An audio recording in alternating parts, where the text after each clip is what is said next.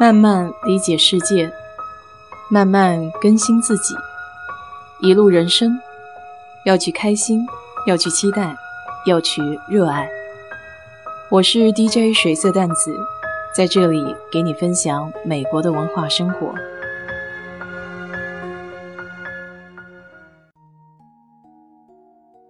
今天看日历，才知道四月五号是清明节。还记得一九年回家的时候，正好是这个时间段，和家人一起到公墓去看了我的外公还有外婆。这和小时候过清明节是完全不一样了。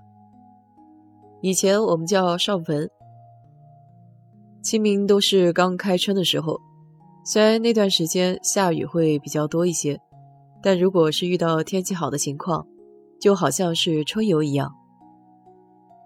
我们会在山上待个小半天，因为大人要去挖坟帽子。那时候还都是土坟。现在的公墓不仅干净，自然也是省了很多事情。在美国这边没有中国意义上的清明节，如果想要纪念逝去的亲人，随时随地都可以去。他们这边墓地的位置也不太忌讳，比如我在休斯顿的高速。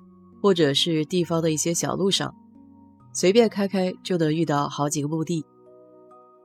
这些墓地的周围也都是正常的生活区域，有人居住在附近，也有一些是商业区。他们不像咱们中国人对这方面比较避讳。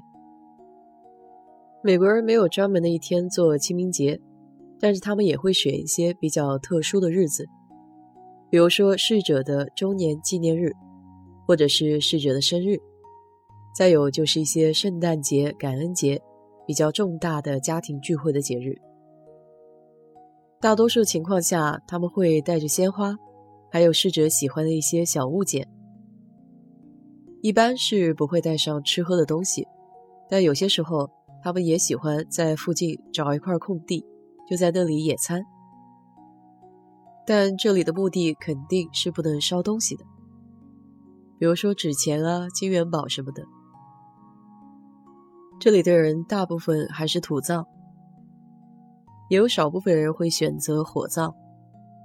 在美国的一些电影、电视剧上，你也能看到，他们这边的葬礼跟国内会很不一样，大多数的氛围是庄重严肃的，有一些特别的也会气氛很轻松。因为在葬礼上，他们都会有一个比较固定的环节，就是由逝者生前玩的关系比较好的朋友，在台上发表致辞。这些都是回忆逝者生前的往事，其中也不乏会提到逝者生前的一些趣事。这可能也是由于文化信仰的不一样。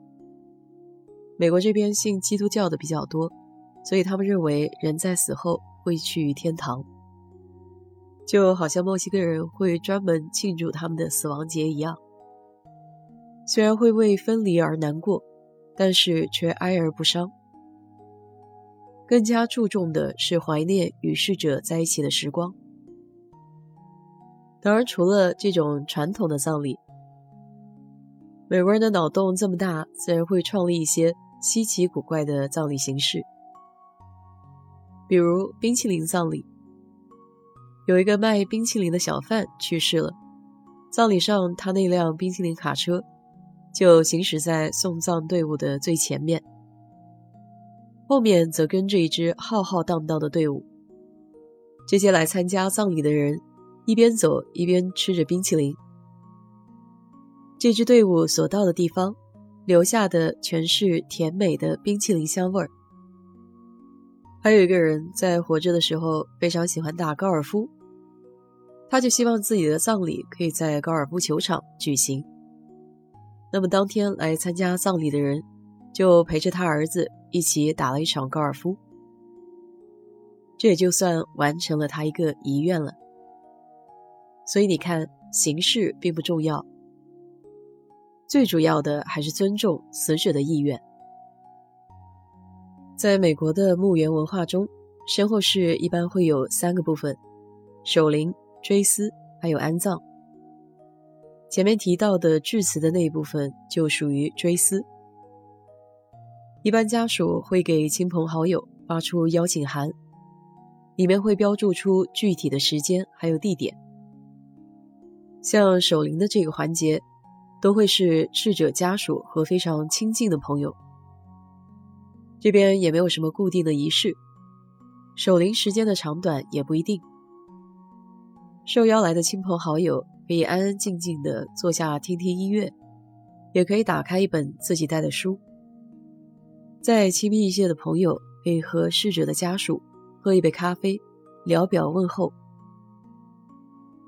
追思的仪式会在教堂或是墓地的礼堂举行。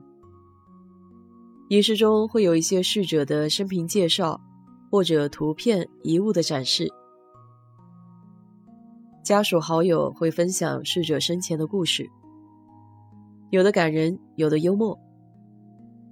有些追思活动的现场门口或者签到处会有一个捐款盒，上面会标明所有的捐款会捐给特定的慈善机构。